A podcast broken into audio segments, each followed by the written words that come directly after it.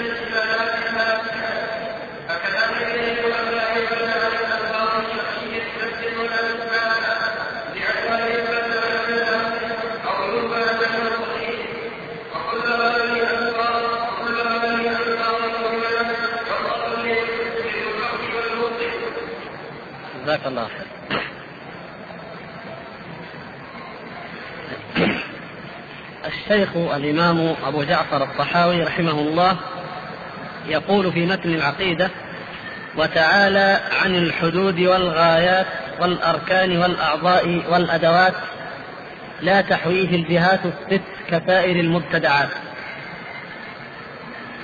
والشيخ الإمام ابن أبي العز رحمه الله تعالى قد شرح معنى الحد والكلام في الأركان والأعضاء والأدوات لا يخرج عن ذلك. شبيه بذلك من جهة ما ذكره الشارح من إطلاق هذه الألفاظ استخدام هذه الألفاظ أو عدم استخدامها. فالمدار واحد وهو أن الألفاظ التي لم ترد في الكتاب ولا في السنة وهي ألفاظ مجملة تحتمل معنيين. أحد المعنيين حق. والآخر باطل فإننا لا نطلقها ولا نستعملها في حق الله عز وجل لأننا إن استخدمناها للمعنى وأردنا المعنى الصحيح فإن غيرنا يفهم المعنى الآخر الاحتمال الآخر الباطل. وإن استخدمها أيضا غيرنا بالمعنى الباطل ونفينا نحن ذلك المعنى أو قلنا له إن, إن كلامك صحيح فإننا نكون قد أقررنا أقررنا معناه الباطل ونحن إنما نقصد الإقرار بالمعنى الذي في أذهاننا. فنتيجة لهذا اللبس فإن الإنسان كما سبق لا يستعمل في حق الله تبارك وتعالى من الألفاظ إلا الألفاظ الشرعية الواردة في الكتاب والسنة. ولا نعدل عنها إلى ما عداها إلا لضرورة البيان أو لما تقتضيه الحاجة أو بأن نذكر اللفظ الشرعي ثم نوضحه ونبين دلالته بأي معنى آخر من المعاني التي نعبر عنها بغرض إيضاح معنى ذلك اللفظ الشرعي لا بإحلال معنى آخر محله. ومن ذلك مثلا هذه العبارات التي اهتم الشيخ الشارح هنا اهتم في شرحها برد الجانب الآخر الذي فهمه منها بعض الشراح الجانب الباطل لأن الإمام الطحاوي رحمه الله عندما استخدم هذه العبارات فنفاها عن الله تعالى. قال تعالى عن عن الحدود والغايات والجهات والأعضاء والأركان والأدوات. لما قال ذلك نفى ذلك عن الله بغرض تنزيهه جاء الشراح المؤولون من الماتريدية وغيرهم فأولوا كلام الإمام الطحاوي على أنه موافق للعقيدة التي يعتقدون وهي نفي صفات الله عز وجل. فالشيخ هنا اهتم بأن يبين إثبات أن يثبت هذه الصفات وأن يبين خطأ استخدام هذه الألفاظ الذي قد يؤدي إلى نفي الصفات. ولهذا يقول وأما لفظ الأركان والأعضاء يعني أما الحد فقد تقدم وأما لفظ الأركان والأعضاء والأدوات فيستدل بها النفاة على نفي بعض الصفات الثابتة بالأدلة القطعية. يستدل بها النفاة يعني يستدل بنفيها النفاة على نفي بعض الصفات. يعني أن النفاة نفاة الصفات يستدلون بنفي الأركان أو الأعضاء أو الأدوات أو الجوارح وما أشبهها عن الله عز وجل على نفي الصفات الثابتة. فهم يقولون نحن ننزه الله تعالى عن الأعضاء عن الجوارح عن الأركان عن الجهاد. فإذا أقررت لهم بذلك استدلوا عليك بأنه لا يجوز لك أن تثبت أن لله يدا ولا وجها. ولا تثبت أنه فوق المخلوقات. إلى آخر ما يثبت له من الصفات أيضا كالعينين. لماذا يقولون إن هذه أعضاء أو أدوات أو جوارح؟ وأنت قد قلت وسلمت أن الله يتنزه عن ذلك. إذا فنحن ننفيها عن الله عز وجل. وينسبون ذلك إلى الإمام أبي حنيفة وإلى عامة السلف. ولا سيما الإمام أبو حنيفة لأن الشيخ هنا كما تعلمون صاحب المتن حنفي وصاحب الشرح حنفي والذين شرحوا المتن شرحا ماتريديا هم أيضا حنفية. فيريد الشارح هنا أن يبين بطلان ما ذهبوا إليه. ولهذا بدأ بالاستدلال على ذلك بكلام الإمام أبي حنيفة نفسه في كتاب الفقه الأكبر.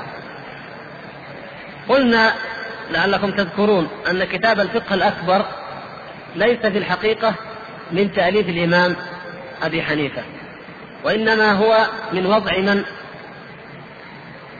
ما تذكرون؟ أول ما بدينا.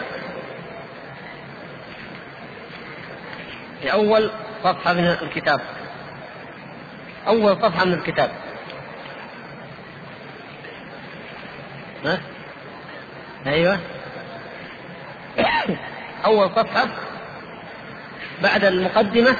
أما بعد فإنه لما كان علم أصول الدين أشرف العلوم إذ شرف العلم بشرف المعلوم وهو الفقه الأكبر بالنسبة إلى فقه الفروع. ولهذا سمى الإمام أبو حنيفة رحمة الله عليه ما قاله وجمعه في أوراق من أصول الدين الفقه الأكبر. الفقه الأكبر جمعه أبو مطيع الحكم بن عبد الله البلخي الحنفي. وهو من حيث الرواية ضعيف. بل قيل ينسب إليه الوضع أيضا أنه يضع يكذب ويضع الأقوال على غير قائلها سواء حديث أو غير ذلك. لكن الحنفية كمذهب فقهي يقولون إن الكتاب هذا صحيح. يصححون نسبته إلى أبي حنيفة ويعتقدون أن البلخي أن أبا مطيع البلخي لم ينقل شيئا غير الحقيقة. فهم من الناحية المذهبية يثبتون هذا الكلام للإمام أبي حنيفة. كما أننا نعلم جميعا مثلا في الفقه الحنبلي كتاب المغني لابن قدامة أو العمدة وما أشبه من الكتب نعلم أن هذه ما ألفها الإمام أحمد. وقد يكون فيها من الأقوال ما لا يجوز أو ما لا يصح أن ينسب للإمام أحمد. لكن الحنابلة يقول هذا فقه الإمام أحمد منسوب للإمام أحمد مثلا وغير ذلك فمن الناحية المذهبية أي حنفي يسلم لك إذا استدللت عليه بما في كتاب الفقه الأكبر لماذا؟ لأنه هو يعتقد أن نسبة هذا الكتاب إلى الإمام صحيحة كما أنك إذا أحد قال لك الفقه الحنبلي ماذا يقول؟ تقول قال ابن قدامة كذا ها؟ فتستدل عليه وتقول هذا هذا ما قاله هذا ما هو ما هو ما ينص عليه فقه الإمام أحمد أو ما هو مذكور في فقه الإمام أحمد. وأنت لست متأكدا هل قال الإمام أحمد أو لا ولكن تذكر ما في الكتاب المعتمد عند الحنابلة وكذلك الشافعية وغيرهم. تعلمون أنه حتى في الفقه الشافعي الإمام الشافعي رحمه الله له كتاب الأم. هو ألفه الإمام الشافعي ألف كتاب الأم. لكن هل هو عمدة الفقه الشافعي؟ هل عمدة الفقه الشافعي؟ ما كتبه الشافعي بيده الأم؟ لا. إنما عمدته مثلا على المنهاج وأشباهه. إذا نحن الآن لسنا في مقام التقرير تقرير إثبات الكتاب وعدم إثباته بقدر ما نحن في مقام إلزام الحنفية بما في هذا الكتاب. نلزمهم به لأنهم يقرون به ويعتمدونه في المذهب. فيقولون نأخذ فروع ديننا من الكتب الفروع المعروفة ككتاب القدوري والهداية وامثاله فتح القدير. ويقولون نأخذ أصول ديننا من كتاب الفقه الأكبر. نقول طيب نحن معكم. ماذا قال الإمام أبو حنيفة في الفقه الأكبر؟ يقول له أي لله تبارك وتعالى له يد ووجه ونفس كما ذكر تعالى في القرآن من ذكر اليد والوجه والنفس فهو له صفة بلا كيف أو فما ذكر كما ذكر الله تعالى في القرآن من ذكر اليد والوجه والنفس فهو له صفة بلا كيف ولا يقال إن يده قدرته ونعمته لأن فيه إبطال الصفة. انتهى. هذا هذه الأسطر هي من كلام الإمام أبي حنيفة رحمه الله. يقول الشيخ وهذا الذي قاله الإمام رضي الله عنه ثابت بالأدلة القاطعة. هذا كلام صحيح وثابت بالأدلة القاطعة أو القطعية من الكتاب والسنة. قال الله تعالى ما منعك أن تسجد لما خلقت بيدي. هذا استدلال على ماذا؟ على اليد على اليد أو اليدين لأن هذه معنى الصفة.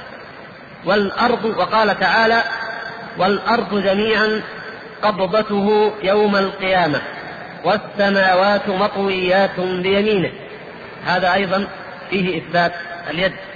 وقال تعالى كل شيء هالك إلا وجهه. وهذا فيه إثبات الوجه. وقال تعالى ويبقى وجه ربك ذو الجلال والإكرام. أيضا في إثبات الوجه. وقال تعالى تعلم ما في نفسي ولا أعلم ما في نفسك. على لسان المسيح عليه السلام تعلم ما في نفسي ولا أعلم ما في نفسك إنك أنت علام وقال تعالى كتب ربكم على نفسه الرحمة. وقال تعالى واصطنعتك لنفسي وقال تعالى ويحذركم الله نفسه وقال صلى الله عليه وسلم في حديث الشفاعة لما يأتي الناس آدم فيقولون له خلقك الله بيده وأسجد لك ملائكته وعلمك أسماء كل شيء الحديث. هذه الآيات كما ترون صريحة وكذلك الأحاديث أو الحديث في إثبات هذه الصفات لله عز وجل وهي الصفات التي ينكرها من ينكرها بدعوى أنها ماذا؟ أنها جوارح أو أعضاء أو أركان أو ما أشبه ذلك. لكن هي في القرآن. أثبتها الإمام أبو حنيفة رحمه الله لأنها ثابتة في القرآن. والشيخ جاء بهذه الآيات ليستدل بها على ما ذكره الإمام أبو حنيفة. فإثبات اليدين اليد أو اليدين المعنى واحد اليد نريد بها الصفة واليدين لأنهما يدان في الحقيقة. إثبات ذلك جاء في كتاب الله عز وجل. وكذلك إثبات الوجه وأن لله سبحانه وتعالى وجها وكذلك إطلاق النفس أو إثبات النفس على الله سبحانه وتعالى وأن له نفسا. كما قال كتب ربكم على نفسه الرحمة فأيضا يطلق عليه سبحانه وتعالى ذلك. وبالجملة كل ما ورد من صفات الله سبحانه وتعالى في الكتاب أو صحيح السنة يثبت لله سبحانه وتعالى أي صفة من الصفات فإننا نثبته. وهذا هو الواجب. وإن قال من قال هذا يقتضي الجسمية هذا يقضي يقتضي التحيز هذا يقتضي أنه عضو أنه ذو أجزاء أنه مركب أنه أي أي اقتضاء يأتون به نحن لا نلتزم بما يلزمون به ولا نبالي بهم وإنما نثبت ما أثبته الله ورسوله صلى الله عليه وسلم. ولهذا أخذ الشارح رحمه الله يرد على الذين يقولون بتأويل هذه الصفات. الذين يقولون ننفي الأعضاء والجوارح والأركان عن الله عز وجل بزعمهم. فيقول القائل هل تريدون بذلك إنكار اليد إنكار العين إنكار الوجه؟ فيقولون نعم نحن ننكر ذلك. طيب فما تقولون في آيات الله عز وجل؟ قالوا يجب أن نؤولها. يجب أن تؤول. لماذا يجب أن تؤول؟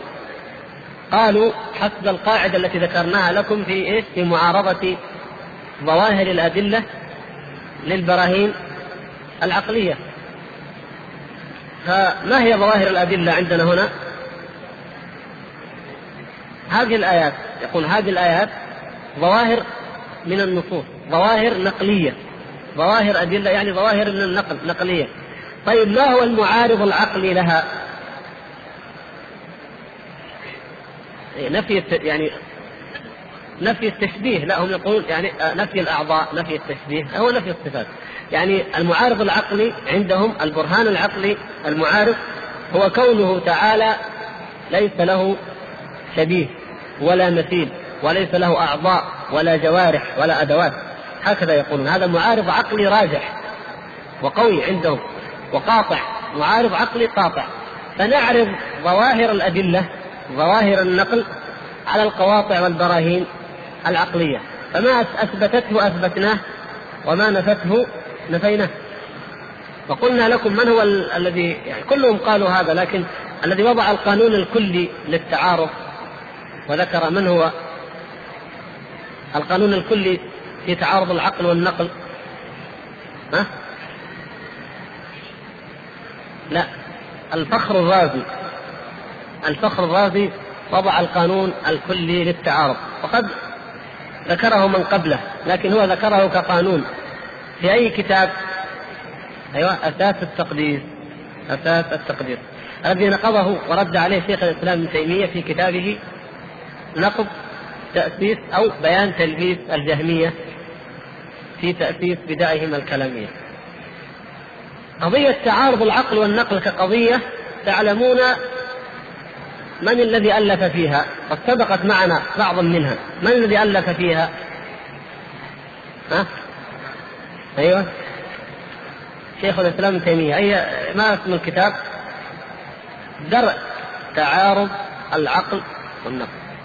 هذا الكتاب هو أعظم كتاب فكري أو عقلي كتب في الإسلام. وحتى قال بعض العلماء إنه لم يكتب. في تاريخ الفكر العالمي كتاب أدق وأعمق من هذا الكتاب لأنه ما بقي من أنواع الفلسفات والآراء والنظريات التي يمكن أن تصعب أو يدق فهمها ولا لا, لا يستطيع كل عقل أن يخوض فيها أي نظرية إلا وتعرض لها شيخ الإسلام في هذا الكتاب بإسهاب عظيم ويبقى هذا الكتاب حجة قائمة إلى قيام الساعة.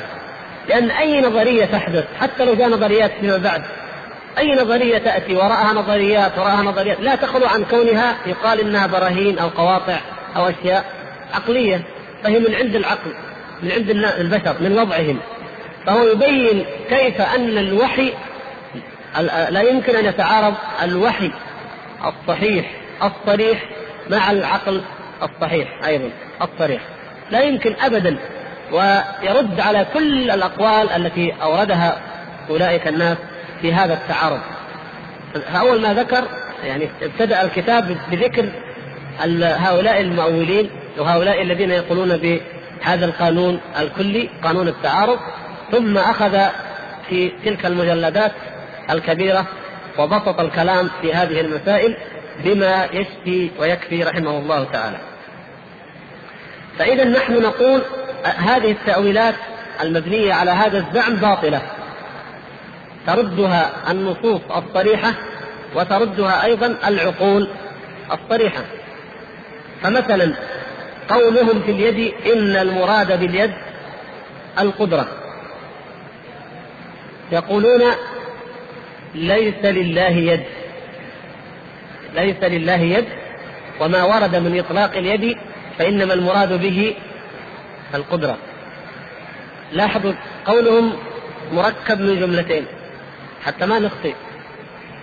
يعني أنا تعمدت أجيب قولهم مركب من جملتين. قالوا أول شيء ليس لله يد. بعدين قالوا ما ورد من اليد فإننا نفسره بإيش؟ بالقدرة. ليش قلنا هذه الجملتين؟ لأننا قد نجد أنه منسوب إلى بعض السلف أنهم فسروا اليد بالقدرة. لكن هل وجد هل نقل عن أحد من السلف نفي اليد؟ ما يمكن. ما يمكن أبدا. ينقل عن أحد من السلف نفي اليد.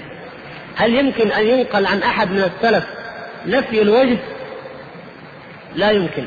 لكن قد تجد أنه نقل عن بعضهم وجهه أي نفسه أو ذاته. مثلا هل يمكن أن يرد عن أحد من السلف نفي العينين نفي العين صفة العين عن الله سبحانه وتعالى؟ ما يمكن. ما ما ورد هذا ولا تجد. لكن تجد من قال فإنك بأعيننا قال بحفظنا برعايتنا بعنايتنا إلى آخر ذلك. هنا قضية مهمة جدا. يجب أن نعلمها ولا ننساها إن شاء الله. أن هؤلاء أهل البدع يلبسون علينا فيقولون تقولون إننا أهل بدعة وأهل ضلال وخارجون عن السنة وعن الطريق القويم لأننا ننفي صفة اليد أو نؤولها انظروا إلى ما قاله مجاهد مثلا وهو تلميذ تلميذ من؟ تلميذ عبد الله بن عباس رضي الله تعالى عنهم أجمعين. قال تبارك الذي بيده الملك قال قدرته. فقالوا إما أن تقولوا إن مجاهد. ضال وخارج عن السنة خارج عن الجماعة إلى آخره. وإما أن نكون نحن أيضا مثله. وإثبات نفي نفي اليد وتفسيرها بالقدرة صحيح ولا منازعة فيه. وهكذا في العين وهكذا في الوجه وهكذا في أمثالها من الصفات. ولذلك نحن قلنا يجب أن نفهم هذه القضية أولئك ينفون اليد ثم يفسرون اليد ما ورد من النصوص بمعنى آخر بالقدرة بالنعمة بالقوة بالنصر كما في قوله يد الله فوق أيديهم نصره وتأييده إلى آخره. أما مجاهد أو سفيان أو ابن عباس رضي الله تعالى عنه أمثال ممن ورد عنهم أمثال هذا الكلام أو ابن مسعود ممن وردت عنهم ألفاظ قليلة في تفسير بعض الآيات فإنهم لم ينفوا أي صفة من صفات الله عز وجل. فمجاهد لم يقل ليس له يد وإنما المراد باليد النعمة والقدرة. ما قال مجاهد كذا؟ قال تبارك الذي بيده الملك أي الملك في قدرته طيب هل أخطأ مجاهد في المعنى؟ حقيقة ما أخطأ لو تأملنا ما أخطأ هل أول مجاهد؟ ما أول مجاهد ما أول ولا أخطأ لماذا؟ إثبات اليد قضية مفروغ منها قضية ما فيها نقاش ما هي ما هي واردة عند أحد من السلف أن لله يد لكن معنى تبارك الذي بيده الملك. معنى بيده الملك يعني أن السماوات السبع في تحت قدرته. لا تخرج عن أمره. أي أي أي معنى من هذه المعاني؟ صحيح ولا غبار عليه. يد الله فوق أيديهم معناها ينصرهم يؤيده يؤيدهم يجعل الغلبة لهم. ما في كلام معنى صحيح حق. وهذا هو المراد بهذه الآية. وهذا المعنى يريد الله عز وجل أن يقوله للكفار. وهذا هو الذي فهمه الصحابة من هذه من هذه الآيات. لكن هل نفيت اليد؟ ما نفيت اليد. إذا المعنى الإجمالي للعبارة وللاستعمال شيء ونفي الصفة التي يدل عليها لفظة من الألفاظ في هذه العبارة هذه قضية أخرى هذا شيء آخر. فإذا قلنا كما يذكرون مثلا يذكر بعضهم إذا قلنا المملكة بيد الملك أو الجامعة بيد المدير يقول المقصود بذلك أنها تحت أمره وتحت قدرته. فنقول نعم كلامكم صحيح. كلامكم هذا صحيح. ما نخالفكم كلام يفهمه أي عربي. أن المقصود المملكة بيد الملك يعني أن المملكة تحت في ملكه في قدرته تحت أمره. نعم هذا صحيح. لكن إذا جاء أحد وقال ليس للملك يدان أو ليس لمدير الجامعة يدان أقطع ما عنده يدين. وهذا كلام صحيح. وفهم من هذه العبارة فهم من قولك إن المملكة بيده أو الجامعة بيده أنه أقطع ما له يدين نقول هذا هذا فهم خاطئ جدا فهم السذج أو فهم المجانين. كيف هذا الكلام؟ ما يمكن أن يفهم هذه العبارة. فهذا هو بالضبط. هم يقولون ليس لله يدين. يدان لاحظتم كيف؟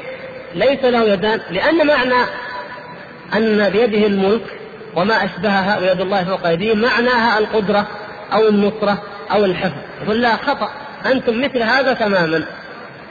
فمع أن للملك يده وللمدير يده لكن أيضا الجامعة في يده أو المملكة في يده بمعنى أنها تحت أمره وتحت حكمه وفي قدرته هذا ما معنى واضح ولا تختلف العقول فيه. فكذلك نفهم على ضوء لغة العرب هم يقولون نزل بلسان عربي مبين كما قال الله عز وجل. نعم نزل القرآن بلسان عربي مبين. ونحن لا نتهم لغة العرب.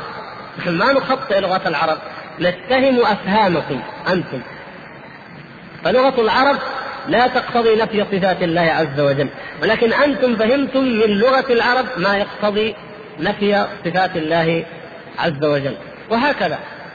حتى في باب الكناية إذا قالوا مثلا الرحمن على العرش استوى يقولون هذا كناية عن القهر والغلبة والتمكن إلى آخره. فنقول هل الكناية تنفي الحقيقة؟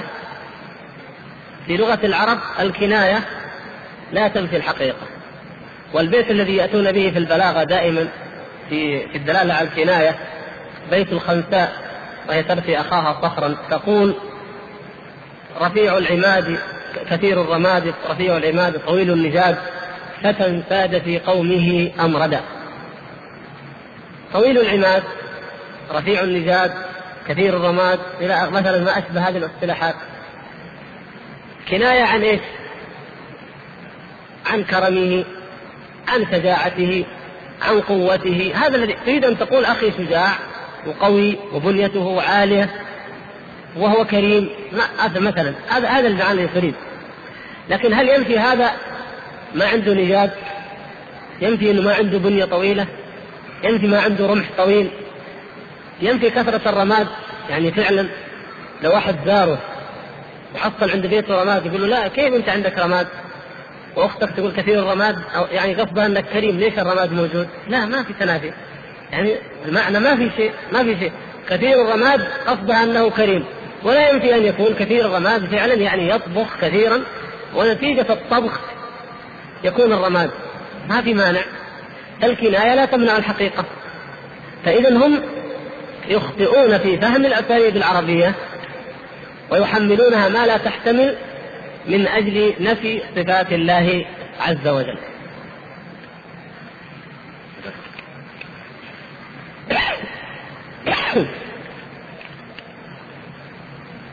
يقول الشيخ هنا ولا يصح تأويل من قال إن المراد باليد القدرة فإن قوله لما خلقت بيدي لا يصح أن يكون معناه بقدرتي طبعا نثني هنا ولا بقدرتها حتى لو قلنا المقصود واحد لكن مع تثنية اليد.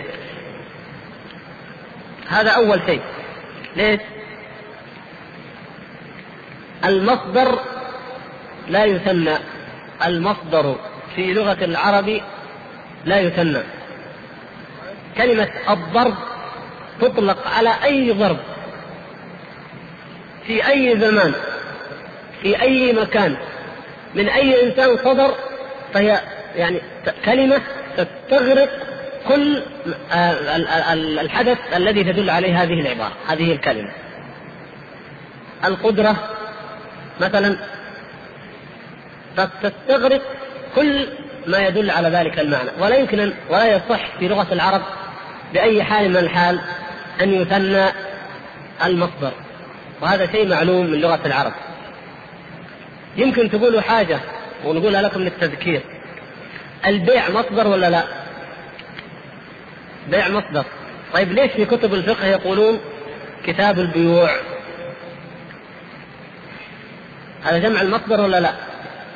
جمع المصدر كيف نجيب عن هذا؟ نقول أول شيء أن هذا الاصطلاح حادث في اللغة العربية اللغة العربية الأصل أنك تقول كتاب البيع بعدين تقول والبيع أنواع. لو جبت ألف نوع مليون نوع كلها تحت كلمة البيع. ما تخرج عن أنها البيع يشملها. لكن الاصطلاح إذا حادث ما هو ما هو من كلام من يحتج به. وأيضا فهذا الاصطلاح هذا الجمع باعتبار الأنواع. باعتبار الأنواع.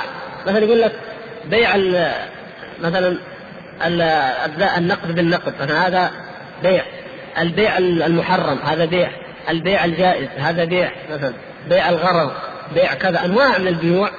يقول لك كتاب البيوع كأنه يقول لك هذا الباب أو هذا الكتاب يشمل بيع كذا وبيع كذا. يعني طبعا كلمة كتاب معناها باب من أبواب كتب الفقه كتاب البيوع كتاب الخصومات كتاب كذا الشهادات. لو قال كتاب الشهادة كتاب الخصومة كتاب البيع هو الأصل وهو الصحيح. في اللغة العربية. اذا هذه ألفاظ اصطلاحيه وهي ليست مما يحتج به في لغة العرب وقيلت للدلالة على على غرض معين وهو التنوع والتعدد. لأن كل بيع منها فهو مصدر ويستغرق ما تحته. كل ما يقع من الحدث يستغرقه لفظ ذلك المصدر. فالمقصود انه إذا قلنا لما خلقت بقدرتي لا يصح بأي حال من الأحوال أن نفسر قول الله تعالى لما خلقت بيدي بأنها لما خلقت بقدرتي. لأنه إن كان المقصود الحصر فإيش؟ ما الا قدرتين ليش ما تكون؟ إذا دخلنا في العدد ليش ما تكون ثلاث أربع ألف مليون قدرة إلى آخر؟ قدرات كثيرة جدا. فما نصل إلى وإن أردنا أنها واحدة فاذا ما يصح أن نقول قدرتي وهي قدرة واحدة. لاحظتم؟ ولو صح ذلك سلمنا جدلا أنها قدرة لو صح أن قوله تعالى لما خلقت بيدي معناه لما يا إبليس لم تسجد ما منعك يا إبليس أن تسجد؟ لما خلقت بقدرتي هذا المعنى. لقال إبليس لقال إبليس وأنا أيضا خلقتني بقدرتك. ولا لا؟ كلها بقدرة الله. فاذا لما الاختصاص؟ ينتفي الاختصاص إذا جعلناها بمعنى القدرة. اذا لا يصح لغة ولا يصح معنى وتفسيرا أن أن يقال إن اليد هي القدرة بمعنى القدرة. القدرة من صفات الله عز وجل؟ نعم. هو سبحانه وتعالى على كل شيء قدير من أسمائه القدير. وكذلك فإن اليد من صفات الله سبحانه وتعالى ولا نفسر هذه بهذه ونلغيها نلغي تلك لا أبدا. يقول ولو صح ذلك لقال إبليس وأنا أيضا خلقتني بقدرتك فلا فضل له علي بذلك. فإبليس يعلق الشارح رحمه الله يقول فإبليس مع كفره كان أعرف بربه من الجهمية. كان أعرف بربه. لأنه هو يعرف أن لربه يدين. والجهمية لا يقولون بذلك لأنه أعرف بربه منهم. وسبق أن أوضحنا معنى الجهمية لكن المقصود به هنا بالذات أعرف بربه ممن ينفون هذه الصفات. ليس الأمر خاصا بالجهمية الذين هم أصحاب جهم. الجهمية تطلق على جميع نفاق الصفات لأن أصل الصفات إنما هو من جهم. زي ما دوبنا قلنا قبل شوي شيخ الإسلام ابن تيمية سمى رده على الرازي سماه إيش؟ بيان تلبيس الجهمية. الرازي يقول ما نحن ما ننتسب إلى جهم نحن أشعرية يسمي نفسه أشعري. ويقول نحن أشعرية أو أشاعرة نحن لسنا جهمية لكن هم في الحقيقة جهمية لأنهم ينفون الصفات ولكن التجاههم درجات. هذا أيضا قد سبق معكم في أول الكتاب. نفس الشيء. ليس في أول كثير لكن فيما يعني حوالي صفحة عشرين تقريبا أو ما أشبه ذلك. وهو أننا ذكرنا هنالك درجات درجات النافين لصفات الله سبحانه وتعالى. ما أدري تذكر هذا ولا نخليها الآن. المقصود أنا أن أقولها شفويا نلخصها لكم. درجات نفاة صفات الله سبحانه وتعالى الذين يطلق عليهم الجهمية في كلام السلف الصالح. فمن كتب من المؤلفين من السلف في الرد على الجهمية عندكم مثلا الإمام المعروف الجليل الإمام البخاري في الصحيح كتب كتاب إيش؟ كتاب التوحيد والرد على الجهمية. وإن كان يقال كتاب التوحيد اختصارا هو كتاب التوحيد والرد على الجهمية. أيضا الإمام أبو داود في سننه كتاب الرد على الجهمية. الإمام أحمد شيخ البخاري وأبي داود له كتاب الرد على الجهمية وغيرهم الإمام أبو سعيد آه، العثمان بن سعيد الدارمي له كتاب الرد على الجهمية وغيرهم كثير. المقصود بالجهمية هنا يطلق على علم على نفاة الصفات لكن هم في الحقيقة درجات. الدرجة الأولى بحسب الغلو الذين ينفون جميع الأسماء وجميع الصفات. هذا واحد. من هم الذين ينفون جميع الأسماء وجميع الصفات؟ هؤلاء من الباطنية بجميع فرقهم وغلاة الجهمية هؤلاء. هذه الفرق فرق كثيرة يقولون لا نثبت له لا اسم ولا صفة حتى أنهم قالوا لا نقول موجود ولا نقول غير موجود. الباطنية يقولون ننفي الصفة وننفي ضدها. يعني النفي عندهم شامل للسلب والإيجاب. معا لا نقول موجود ولا غير موجود. لا يسمى لا يوصف بشيء مطلقا. لاحظتم؟ هذا أعلى درجات الكفر. هم بلا شك خارجون من الملة. هذه أعلى درجات الغلو في نفي صفات الله عز وجل. الدرجة الثانية المعتزلة. المعتزلة يثبتون الأسماء وينفون جميع الصفات. هذا واضح. يقولون مثلا عزيز بلا عزة حكيم بلا حكمة سميع بلا سمع بصير بلا بصر عليم بلا علم. يثبتون الاسم أنه عليم أنه عزيز أنه حكيم هذه أسماء لكن ينكرون الصفة العزة أو الحكمة أو الرحمة إلى آخره. هذا مذهب المعتزلة. درجة ثانية في النفي. ويسمون أيضا جهمية لأن كما سبق. الدرجة الثالثة الذين نعم. الدرجة الثالثة يثبتون هذه المعتزلة. المعتزلة يثبتون الأسماء. الم... أنت قلت كذا المعتزلة يثبتون الأسماء. وينكرون الصفات. أنت قصدك أن الثالثة عكسهم لا الثالثة يعني بتكون أقل منهم في الإرهاب. بعض الصفات نعم. الذين الدرجة الثالثة الذين يثبتون الأسماء ويثبتون بعض الصفات وينكرون بعض. وهؤلاء هم من؟ الأشاعرة. هذا الدرجة الثالثة. وهم مضطربون. مثلا نجد أن الباقلاني وهو من أقدم أئمتهم يثبت بعض الصفات كالوجه واليد والعين. لكن يأتي الجويني إمام الحرمين فينفي ذلك ثم يستمر من بعده على النفي ويتدرجون في النفي والتجهم إلى أن نصل إلى الرازي ونجد أن الرازي يكاد أن يكون معتزليا. ثم بعد ذلك يأتي الإيجي صاحب المواقف فيصبح مذهبا فلسفيا هو والآمدي والأرموي وأمثالهم. يتدرجون أيضا هم يعني نفسهم متفاوتون. لكن المقصود أنهم كمجموعة يثبتون الأسماء يثبتون بعض الصفات وينكرون البعض الآخر أو يؤولونه مما يثبتونه من الصفات السبع الصفات. بعضهم يجعلها 11 بعضهم 13 بعضهم 20 مع التصديقات والتفريعات. والباقي يؤولونه. الاستواء الوجه وأمثالها أي مما يطلقون عليه أنه جوارح وأعضاء وأركان. هذا أعظم ما يطلق ما, ما ينفيه الاشعريه وبالتالي ينفيه المعتزلة بطبيعة الحال أنهم ينفون جميع الصفات وبطبيعة الحال ينفيها الجهمية لأنهم ينفون الكل وغلاة يعني الباطنية وغلاة الجهمية. اذا هؤلاء جميعا كل النفاة وكل المؤولين يشتركون جميعا في نفي هذه الصفات التي هي موضوعنا اليوم. فيقول فإبليس مع كفره كان أعرف بربه من الجهمية.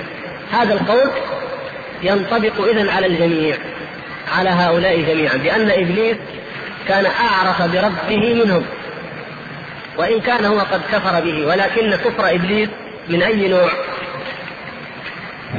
الكفر عندنا أنواع.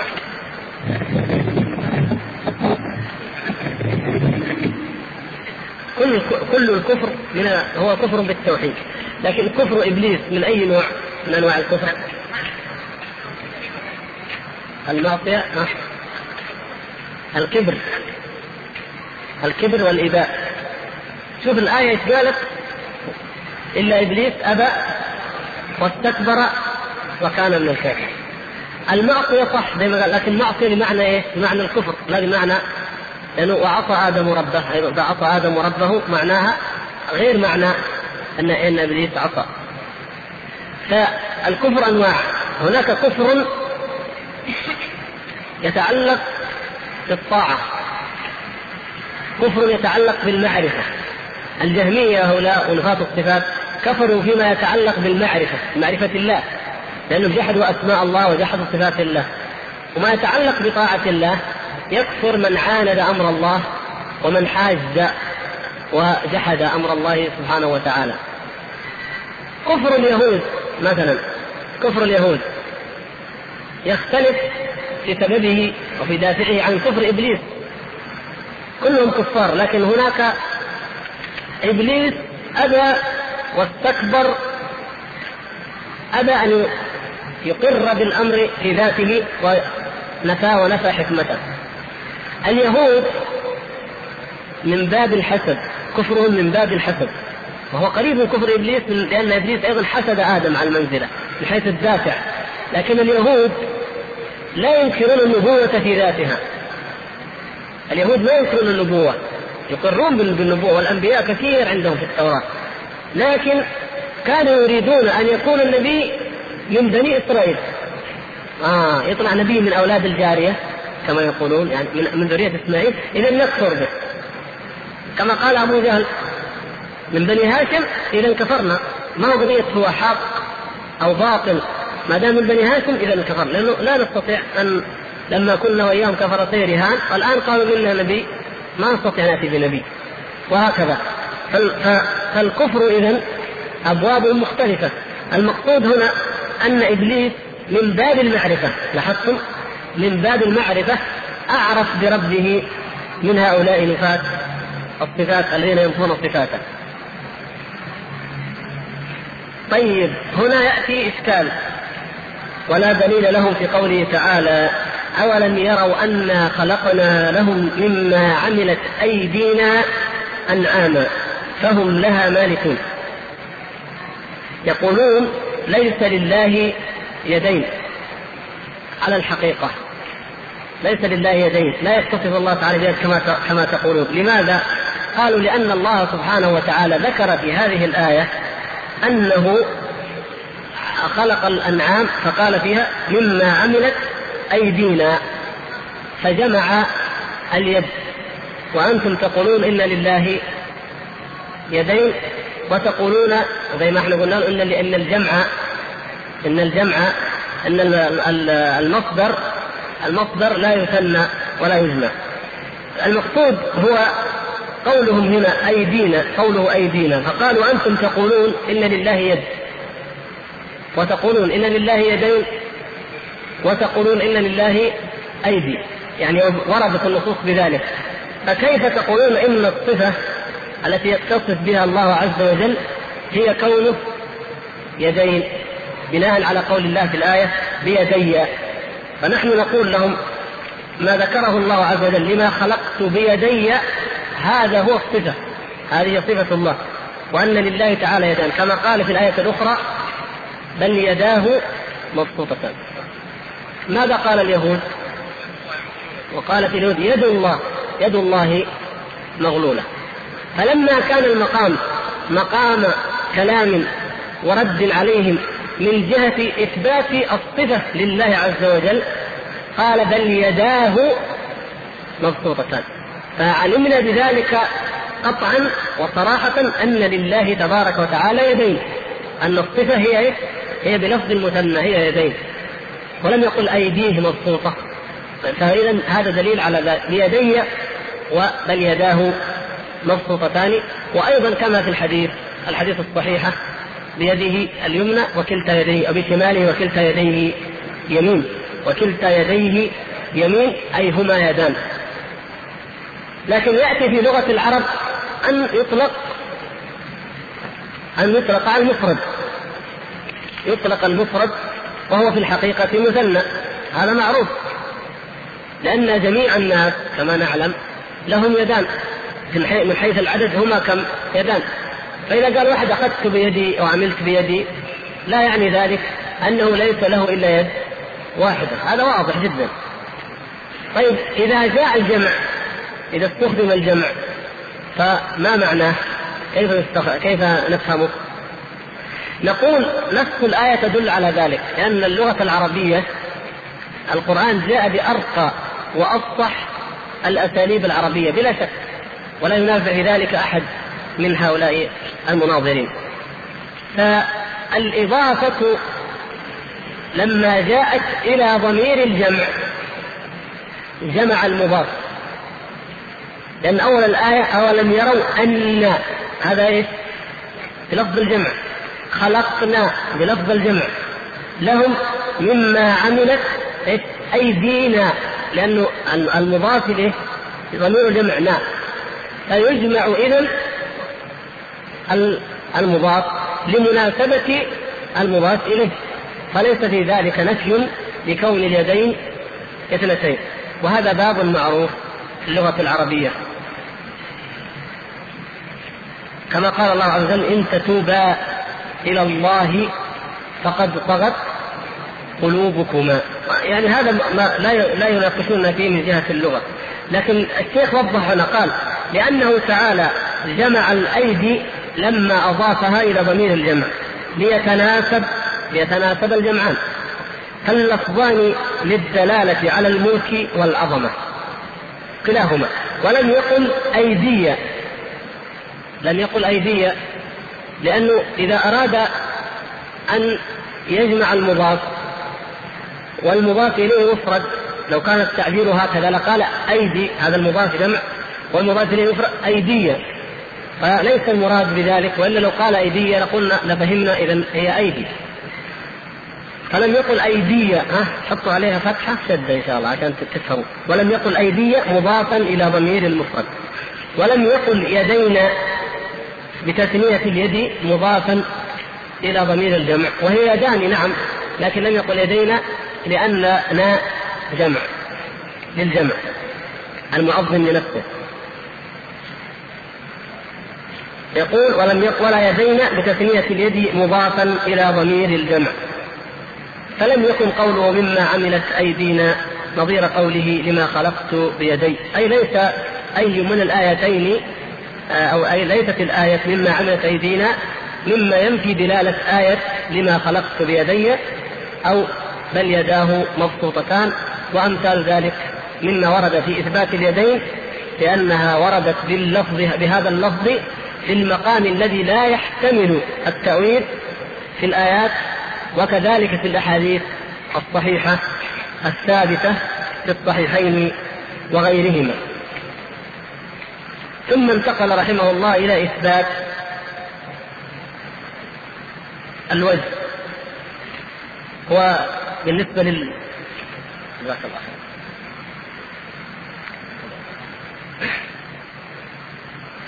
الوجه قد سبق أن ذكر الآيات الدالة على إثبات الوجه. كل شيء هالك إلا وجهه ويبقى وجه ربك ذو الجلال والإكرام وغير ذلك. مما يدل على إثبات الوجه لله سبحانه وتعالى وأنه صفة له تعالى ولا نقول هو ذاته ولا نقول كما سيبين إنه أنه يدل على أو يقتضي أن لله أعضاء أو جوارح أو أركان وإنما هو صفة على الحقيقة بلا كيف كما قال الإمام أبو حنيفة.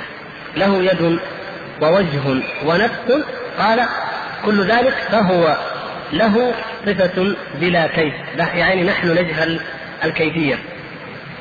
يستدل على ذلك أيضا بالحديث وقال النبي صلى الله عليه وسلم عن ربه عز وجل حجابه النور. لو كشفه أو ولو كشفه لأحرقت سبحات وجهه ما انتهى إليه بصره من خلقه. هذا في وصف الله سبحانه وتعالى حديث الذي رواه الإمام أحمد ومسلم وغيرهما وهو أن الله سبحانه وتعالى إن الله لا ينام إن الله لا ينام ولا ينبغي له أن ينام سبحانه وتعالى. حجابه النور لو كشفه لأحرقت سبحات وجهه ما انتهى إليه بصره من خلقه.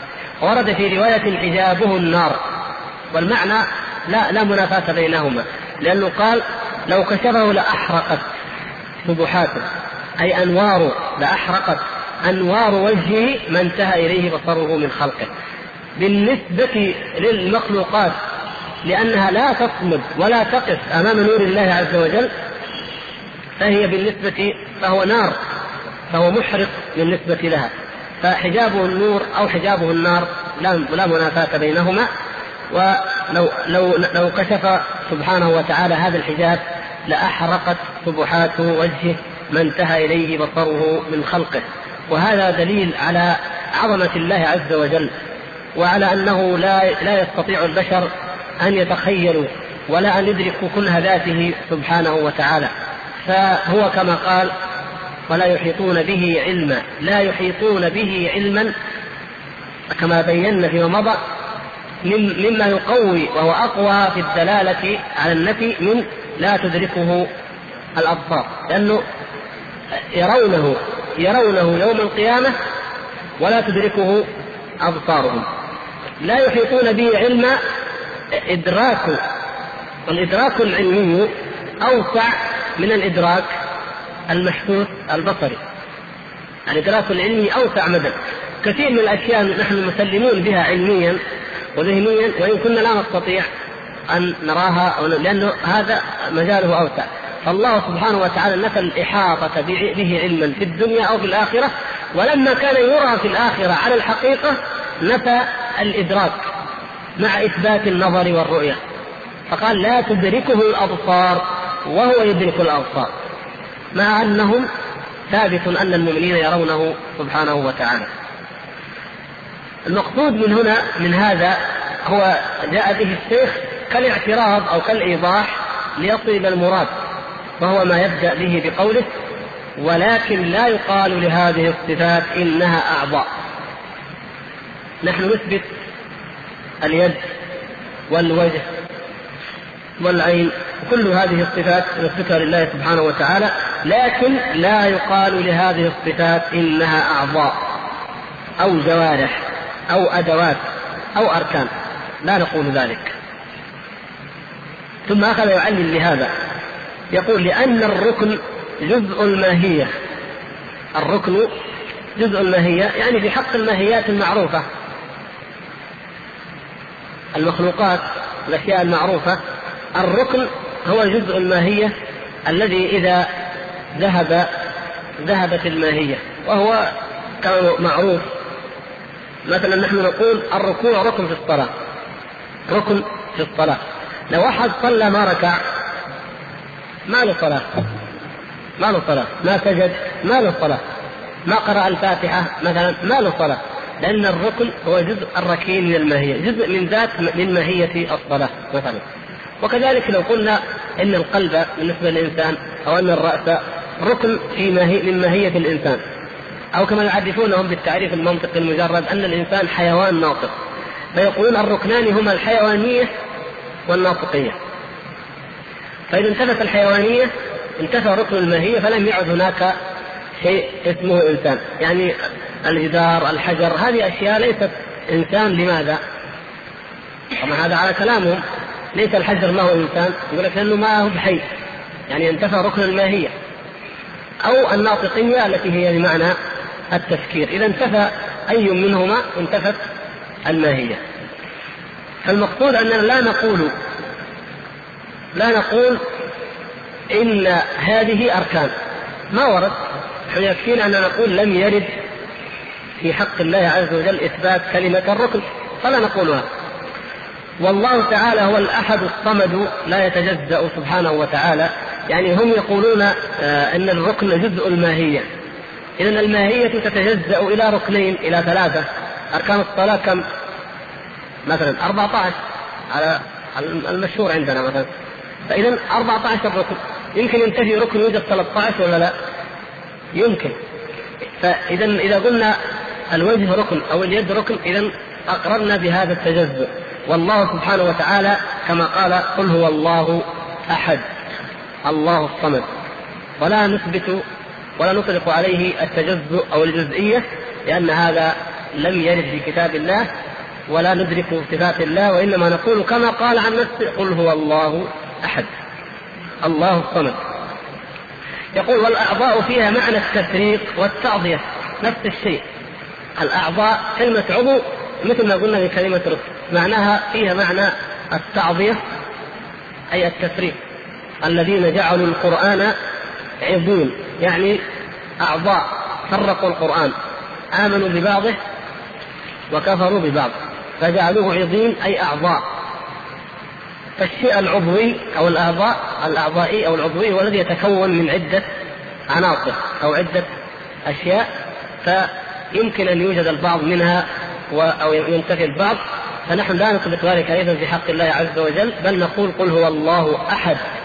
الله الصمد لم يلد ولم يولد ولم يكن له كفوا أحد. ومن هذا المعنى قوله تعالى الذين جعلوا القرآن عظيم أي معضى وليس دين الله بالمعضى كما يقول الشاعر. والجوارح فيها معنى الاكتساب والانتفاع. ويعلم ما جرحتم في النهار. ما جرحتم يعني إيش؟ اكتسبتم وعملتم. فيها نوع من معنى الاكتساب. الجارحة تطلق نقول اليد الجارحة أو جرح الإنسان فيها معنى أيضا الاكتساب. يعني نلاحظ أن هناك معاني لابد أن لهذه الألفاظ دلالات لا تليق بالله عز وجل. معنى الاكتساب ومعنى الانتفاع وأيضا لم ترد هو يكفينا أنها لم ترد لكن لابد أنها لا تخلو من معنى خطأ. وكذلك الأدوات. لماذا؟ لأن الأدوات بالنسبة للإنسان كما هو معلوم الأدوات آلة هي الآلات التي ينتفع أو ينتفع بها في جلب المنفعة أو بدفع المضرة. السيف آلة الرمح آلة المحراث آلة وهكذا هذه الآلات. فنقول نثبت آلات لله عز وجل ننفي آلات عن الله عز وجل نقول نحن هذه الألفاظ لم ترد ولهذا نحن نتجنبها. يقول وكل هذه المعاني منتفية عن الله تعالى ولهذا لم يرد ذكرها في صفات الله. هذا هو العبرة عندنا بالورود فالألفاظ الشرعية صحيحة المعاني سالمة من الاحتمالات الفاسدة. دائما الألفاظ الشرعية يعني ما جاء في الكتاب والسنة من الألفاظ فهي صحيحة المعاني وسالمة من الاحتمالات الفاسدة. فكذلك يجب أن لا يعبر عن الألفاظ الشرعية نفيا ولا إثباتا لئلا يثبت معنى فاسد أو ينفى معنى صحيح وكل هذه الألفاظ المجملة عرضة للمحق والمبطل أو للحق والباطل. وهذا التلخيص من الشيخ في الأخير هو الذي يردنا إلى أصل القضية. الذي إن شاء الله ما بقي عندكم إشكال فيه وهو أن كل لفظ مجمل في حق الله عز وجل لا نستخدمه ولا نستعمله لأنه ما دام يحتمل معنيين أحدهما حق والآخر باطل فإنه لابد أن نخطئ إذا نفيناه بالكلية أو أثبتناه بالكلية ولهذا لا نطلقه بالمرة وإنما نقف عند ما ورد ونثبت ما ورد. هذه القاعدة الأساسية وفرع ذلك أو استثنى من ذلك كما سبق أن نقول إنه قد يوضح المعنى الشرعي بكلام آخر أو بعبارات أخرى المراد منها إيضاح دلالته مثل ما قلنا إيش؟ استوى بذاته أو بعدين وضحنا قلنا من غير إيه أو مباين لخلقه من غير اختلاط من غير مماثل. مثلا بعض هذه العبارات يستخدمها بعض السلف بقصد إيضاح المعنى الأساس لا بقصد استخدام معنى جديد له دلالة مجملة. فنقف إذا عند ما وقف السلف الصالح وهو أن النصوص ما ورد به النص قلناه وما نفي نفيناه.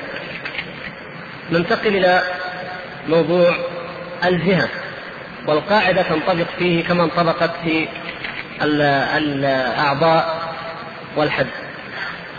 موضوع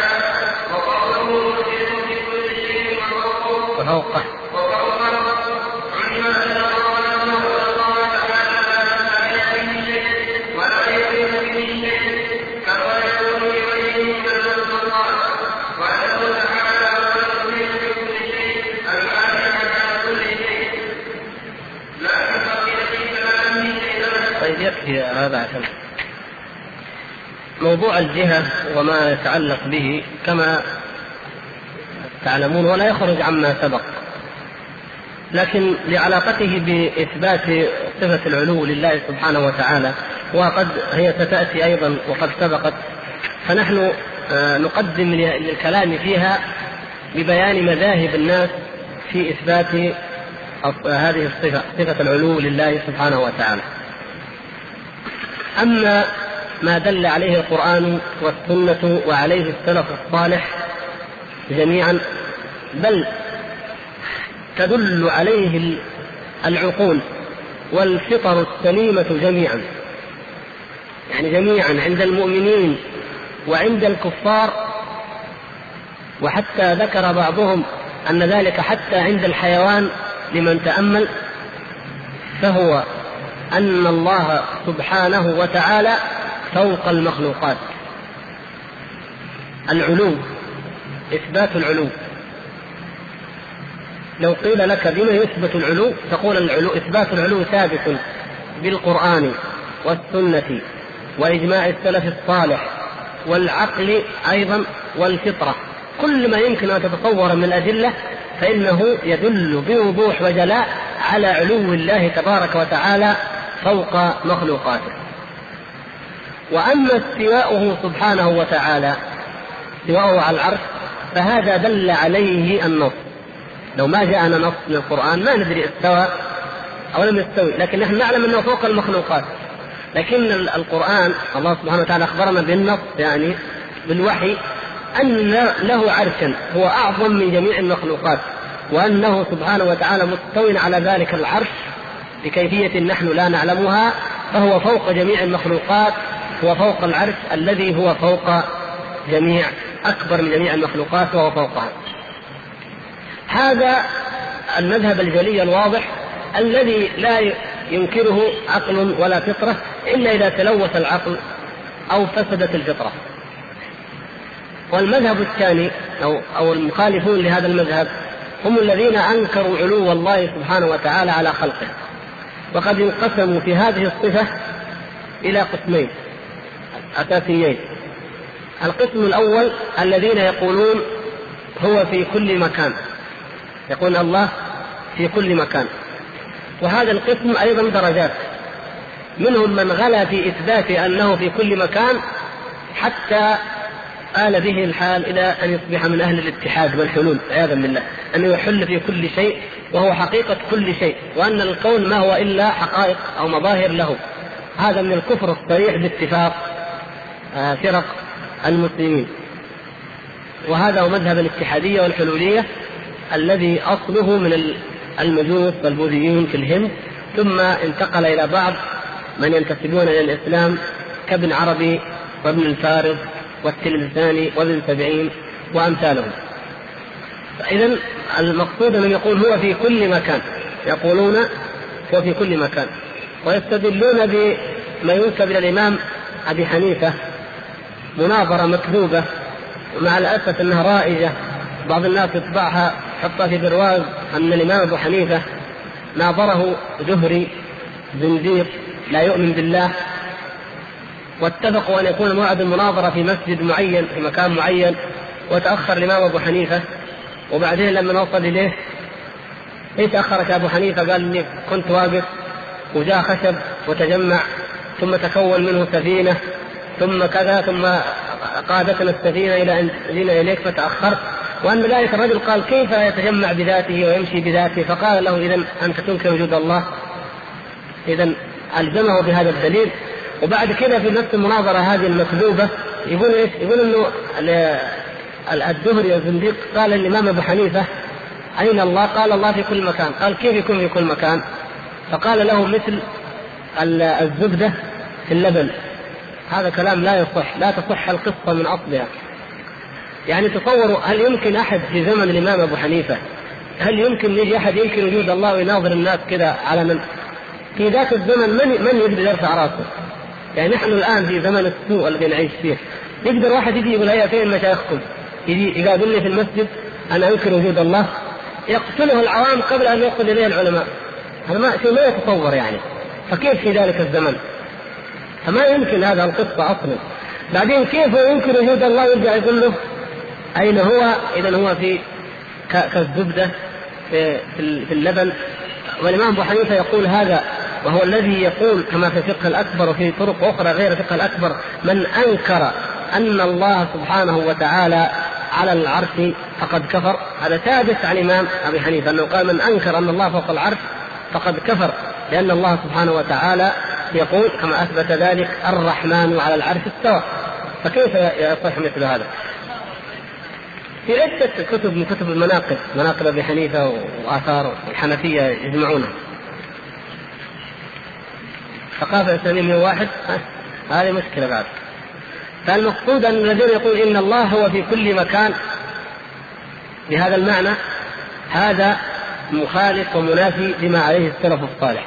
نحن نقول السلف الصالح يقولون كما أجمع على ذلك المفسرون ونقل الإجماع ابن كثير وغيره أنه سبحانه وتعالى فوق العرش بذاته وفي كل مكان بعلمه.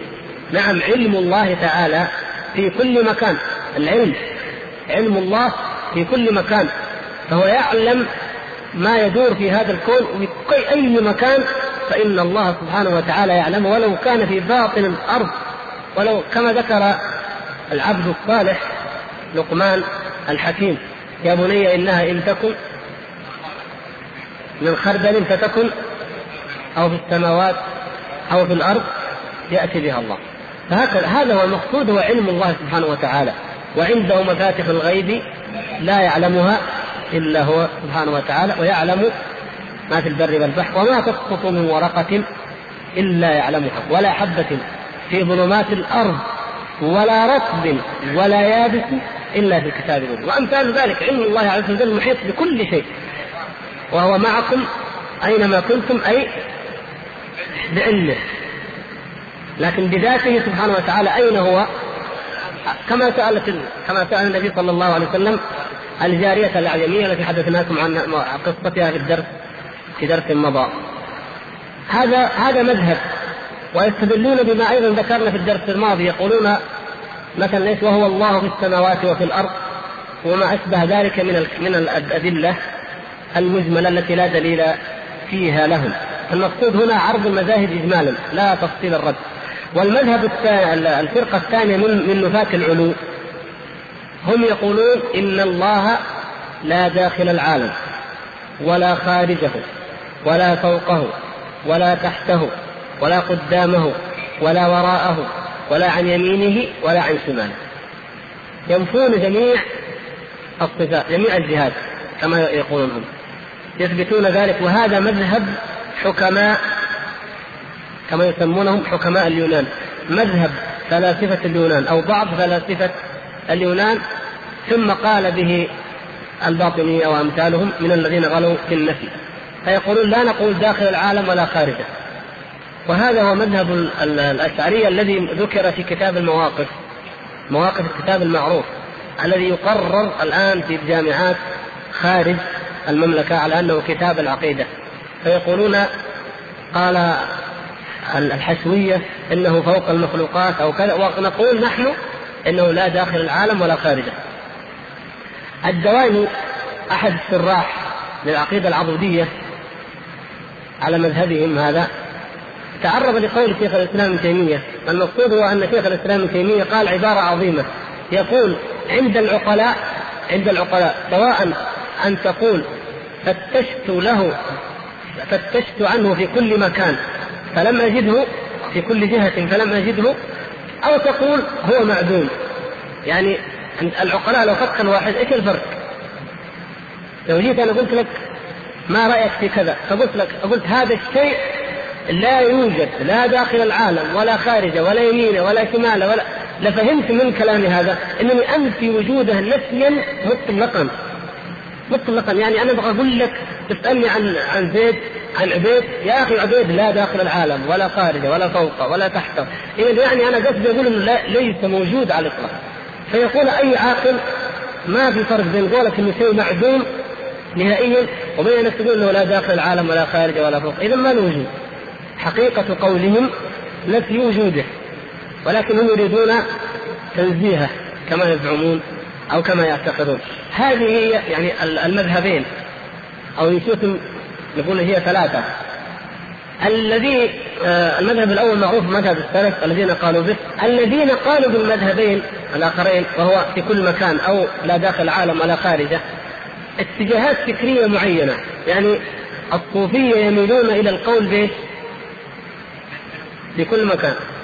الصوفية عموما الفكر الصوفي عامة يميلون إلى القول بأنه في كل مكان. بينما الكلاميون المتفلسفون المجادلون أصحاب النظريات الذهنية يميلون إلى القول بأنه لا داخل العالم ولا خارج. يعني هي حسب الميول الفكري للطوائف. لكن تتفق الطائفتان على شيء واحد هو إنكار علو الله سبحانه وتعالى على خلقه. نعم. إني معكما أسمع وأرى. نعم. نفس المعية هنا إيش؟ بالسمع والرؤية والبصر. إذا يكفي أننا نعرف المذاهب في هذا في هذا وإن شاء الله في الدرس القادم نفصل الكلام ونشرح هذا الكلام بإذن الله.